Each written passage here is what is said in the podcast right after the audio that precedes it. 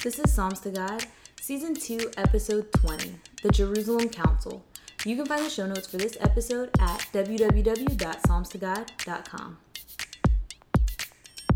After Paul and Barnabas had engaged them in serious argument and debate, Paul and Barnabas and some others were appointed to go up to the apostles and elders in Jerusalem about this issue. Acts chapter 15, verse 2, CSB.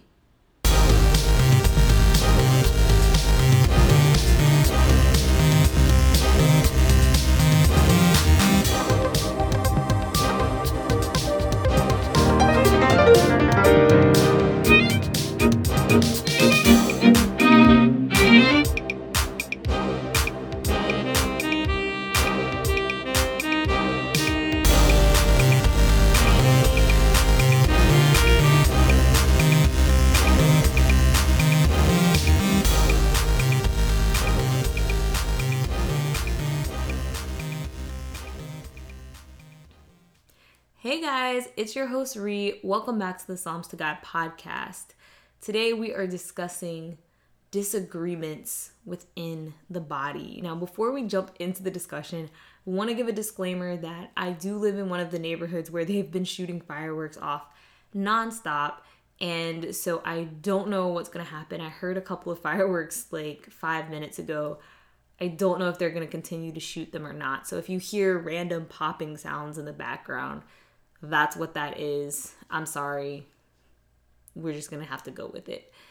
But on to the meat of the conversation. I'm really excited about this episode because it's kind of foundational to where I want to go um, with the history of the church. And it's also probably affecting a lot of people right now um, in the sense that, you know, there's a lot of tension right now. There's a lot going on between COVID 19, between people waking up to the injustices that are happening in our society there's just a lot a lot of emotions a lot of stress a lot of um, tension and that's bound to spill out into our interactions with each other. Um, it's bound to reshape how our churches um, envision themselves or at least it should and that's bound to create disagreements.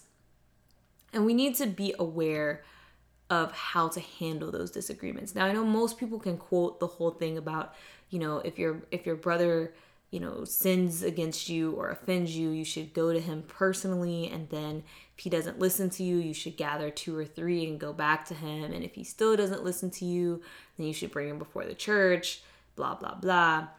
Um but it's so much more than that to see these things play out. And if you go through the Bible, particularly in the book of Acts, you actually get to witness the church fathers or the church leaders disagreeing with each other and see how they handled it. And that's beautiful. It, it I don't know, it just means so much more for me when I see it play out than to just read the text because it's easy to say things. It's a whole lot harder to actually do them and and go through the motions of resolving an issue. And so Acts chapter 15 gives us two examples that I want to talk about. One is more of like a large scale issue, and the other is like a personal one on one type of an issue. So we're going to talk about, we're actually going to talk about the one on one issue first, and then we're going to talk about the large scale issue. That's flipped of how they actually happen in the text, but I, that's just how I see the episode going. So just roll with me. Um, at the end of the chapter, um, Paul and Barnabas get ready to go on another mission trip. They want to go back to all of the places that they visited before, which we talked about in the previous episode, and just kind of check in, see how they're doing, um, you know, give them encouragement, etc., etc. And Barnabas has this idea that he wants to take someone else with them. And Paul is like, no, I don't think he should go. And this becomes such a big deal that they end up splitting over this. So Paul says that, you know, Paul gives his rationale for why he doesn't think that the person Barnabas has chosen should go. And Barnabas clearly disagrees with him. So they end up parting ways. Barnabas takes his guy and he goes where he's going. Paul selects the guy that he thinks should go and he goes his way. And it's really interesting because, in general, I think when we talk about forgiveness, we talk about, you know, disagreements, we always talk about forgiveness and reconciliation. And there's this idea that at the end, we're supposed to agree or that we're supposed to, you know, continue in the same exact path that we were going in before we had the disagreement. But this shows that that's not what happened. Um, Barnabas didn't back down from his decision for better or for worse, and Paul didn't back down from his decision for better or for worse. Now, I assume that they did not harbor ill feelings towards each other after this. Um, personally, I still need to do more studying to see what the aftermath of this situation was between the two of them. But based on other passages in the Bible, we're not supposed to hold things against each other. But clearly, they both felt strongly enough about their side or their version of truth that they decided to stick to it. And instead of, you know, Barnabas forcing Paul to take the guy that, that he had selected, or Paul forcing Barnabas to take another guy, they just went their separate ways. Um, this is like a literal, you know, agree to disagree example, I guess. And I think it's interesting um, because, like I said, we we don't tend to talk about reconciliation or disagreements in a, a manner where this is the outcome. I, I feel like most of the time when I envision reconciliation in my mind or when I've had discussions with it, this would have ended with them still going on the journey together. The fact that they didn't go together means that they never reconciled their differences of opinions. And this chapter shows us that that's okay. It's okay if we don't agree all the time. It's just how we handle that and how we talk to each other about it. And the fact that we don't hold that over each other's head like, oh, well, you didn't agree with me, so I can't work with you. Because we all know people like that. Like, if you don't do things their way, they don't like you anymore. But we as Christians are not supposed to be like that. We're supposed to understand that sometimes we just have to do things differently, and that's okay. And that's what these two ended up doing. So remember that as you go into your uh, daily walk and as you're trying to plan mission events and, and things like that, ministries. Remember, it sometimes you do have to do separate things separate ways, and that's okay. Now, other times, the argument is way bigger than one or two people and, you know, who should we take with us on this trip. And that's what we see at the beginning of Acts. So, at the beginning of Acts, um, chapter 15 to be specific, we see an issue of doctrine. And this follows kind of the same format that we saw previously when they decided to let the Gentiles become part of the Christian movement. At the beginning of chapter 15, there are people who are saying that in order to be saved, you must be circumcised. And Paul and Barnabas and all those who've been preaching to the Gentiles, they've been converting them without circumcision. And they're like, no, that's not right. You don't have to be circumcised to be saved. This is a salvation issue, okay? This isn't, you know, should we paint the wall green or yellow? Should we collect funds for, you know, a new building or should we pay for little Johnny's operation? Like, this is not, um, you know, a preference type of a thing. This is salvation. This is life, eternal life versus not eternal life, right? So they had to have a position that was clear. They there could not be some sort of gray area. Like they needed to come to a consensus and be like this is what we believe on this topic. So they called together a council. If you read scholarly material, they often refer to this as the Jerusalem Council because they went to Jerusalem. The elders, the um, apostles, they all gathered there to discuss this matter and to come to a consensus. And after the first century church, um, there were several other councils that have significantly shaped how Christianity is today. And we're going to go into those in the next couple of episodes. Um, but for now, I want to stick to this particular council and what happened this time. So when they get together, each side presents their ideas or their point of view. And so you have the people who are saying that they have to follow the law of Moses, they have to be circumcised in order to be saved. And then you have the other side saying God has already proven that that's not the case. The major argument for this side is that you know, God gave the dream to Peter in Acts chapter 10. He told Peter that the Gentiles were to be included. Peter went and God gave the man the Holy Spirit. He wasn't circumcised and he still got the Holy Spirit. So clearly, this is of God. And Paul and Barnabas testify of all the miracles that have been done with the Gentiles and what has been transpiring. And their conclusion is that, you know, clearly God is still working in the Gentiles, even though they're not circumcised, which means that it doesn't matter. Like they don't need to be circumcised. And so, in the end, they all decide that there is no need for circumcision in the process of being converted. Now, there's a lot to unpack in what actually comes out of Acts chapter 15.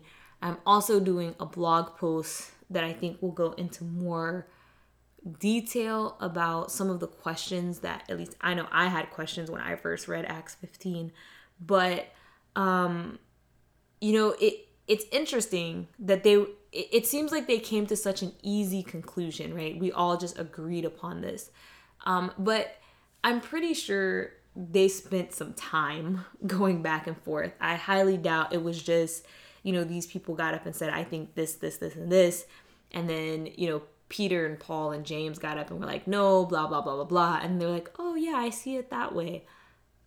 Arguments don't go like that normally. We know this. But in the end, they were able to come to a conclusion, and that is what they stood on as a church. And that is the important thing that you come to a conclusion as a church and that you push forward as a united body. So, after the first century church, as time moved on and things started to change and Constantine claimed to be converted. We'll we'll get into the deeper history of this in another episode, but basically as time moved forward and the Catholic Church took over basically stole Christianity from the original church, um, they started having these councils again where they would come together and they would have their bishops or whoever and they would come together and make decisions about doctrine and what they were establishing the church's principles to be. And this is where you get things like the Nicene Creed.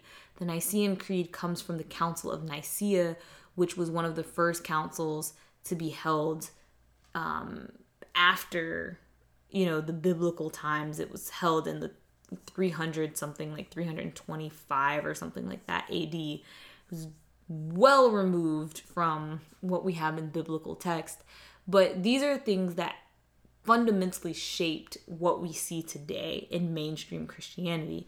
And so I really want to get into some of the history of those things um, as we go forward in this season. But I wanted to mention it here just so you could see how it ties in with the biblical principle of coming together to shape those ideas and handling differences in doctrine by coming together like this. Now, we know by the fact that there are so many different denominations that these councils did not work like this all the time. Um, I think that a key in what happened in the book of Acts is that the Holy Spirit is always present, and the Holy Spirit is the one telling them, yes, this is okay, no, that's not okay, go this way, go that way, agree with this person, disagree with that person. Um, I don't think that that was the case in many a room post the first century. Um, and in present day, I mean, I can even say honestly, I've had arguments with people where I can tell you at the end of it, I was like, wow, I was speaking completely as Cherie. The Holy Spirit was not in me my idea was completely off base, blah, blah, blah, right? And so that is a problem that we run the risk of if we don't understand how these councils worked and how they're supposed to work and how they function in setting the foundation of the church. So I definitely wanted to bring that up so that as we keep going forward and as we get into more like history, um, that you'll see how this lines up with why we went through the book of Acts in the first place. Now, what they actually decided at the Jerusalem Council is very interesting and it's hotly debated um, amongst Christians. And that is, again, like I said, why we have so many dom- denominations.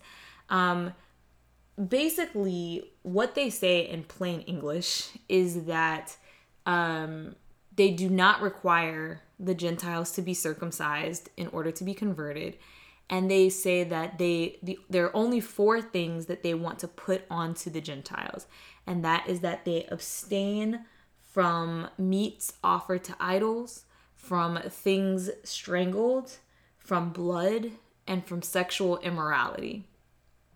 A lot of people have read these verses, and their conclusion is that is all that is required um, of Gentile converts, and they think that it completely abolishes the law of Moses. And it's interesting because if you read it at face value, it seems to be saying that, but then you start to have questions, right? Because if if they were really saying we're getting rid of the law of Moses, all you have to worry about are these things, why didn't they mention murder? theft and things like that. And you know, some people try to put in some sort of separation where they claim that there's the law of God and then there's the law of Moses and that these are different things. But the law of Moses is generally refers to the entire Torah. So that's the entire first 5 books of the Bible, Genesis, Exodus, Leviticus, Numbers, Deuteronomy.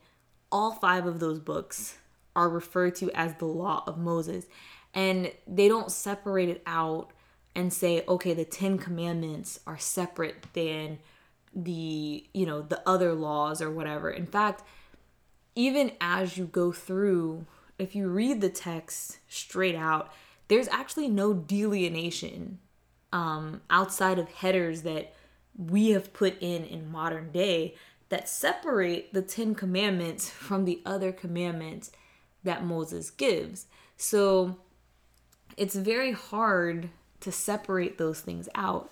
And if you read other writings by Paul, um, you hear him say things like, you know, the kingdom of God is not given to idolaters, adulterers, um, fornicators, uh, the greedy, something. There's, I'll put the exact verse in the show notes, but there's a whole list of things, many of which refer to commandments that are given that are not included in this list of four things. And so you have to stop and wonder what exactly happened. What what did they agree? What was the question? What was happening? So one of the things that we, you really have to do is put it into context. First and foremost, they're talking about a specific group of people that have been converted and what they need to tell them, what they need to emphasize. And when you go to somebody new who is who's just first hearing the word of God, there are things in their past life that cause them to stumble. And if we're being honest, anybody that you come up to is probably, hopefully, not struggling with the temptation of killing people or stealing from people. I think no matter what religion you are part of, no matter whether you have a religion at all, most people will agree that murder, theft, lying, certain things, they're, they're all going to agree that these things are wrong. That It's, they're universally wrong. Um, and so the Gentiles weren't struggling with those particular issues. I think the four issues that are brought out are issues that would have been specific to the Gentile converts, right? So they were previously part of these pagan religions, and those pagan religions sacrificed meats to idols. So they're saying, don't do that. Don't continue to do that. Don't take part in that, right? Um, they used to drink blood or offer up blood for these same idols. That was part of some of their rituals and their traditions. And of course, all the way back in Genesis, before God even established the nation of Israel, he told mankind not to drink blood and not to consume blood. So they're saying, you know, don't do that, right? Then you had um, the issue of things being strangled. So in kosher law, you're supposed to kill the animal. If you find an animal that's already dead, you should not eat it. And there's scientific evidence to back that up in modern day. Um, you're like, you know, if you're just driving down the road and you see a deer that's laying on the side of the road and he's dead, you don't know why he's dead. You should not eat that deer. Um, and so that's something that they, you know, struggled with because they did not grow up with this law of like you you should kill the animal yourself. Um, I I'm not really sure if that had anything to do with idolatry and like um how they worshiped. It may have been how they were killing the animals in this idol worship um, because there was a specific way that they were supposed to slit the throats of the animals to offer them to God versus how they would have been doing this in the temple of Zeus or something like that. And then the final thing being sexual immorality. Um, a lot of the Greek and Roman um, gods were you know involved in kind of these like sex cult type things like they they had you know orgies and whatnot to worship those pagan deities and so a lot of those types of things probably seemed normal to the converts and it was important that they express to them that though like you need to put that behind you and so a lot of what is brought out are things again like i said that they would struggle with that somebody who grew up in Judaism would not be struggling with because they were already living in accordance to this. And what's interesting is um, as they conclude this discussion and come to the to the decision, um, somebody actually mentions that the law of Moses is taught every Sabbath.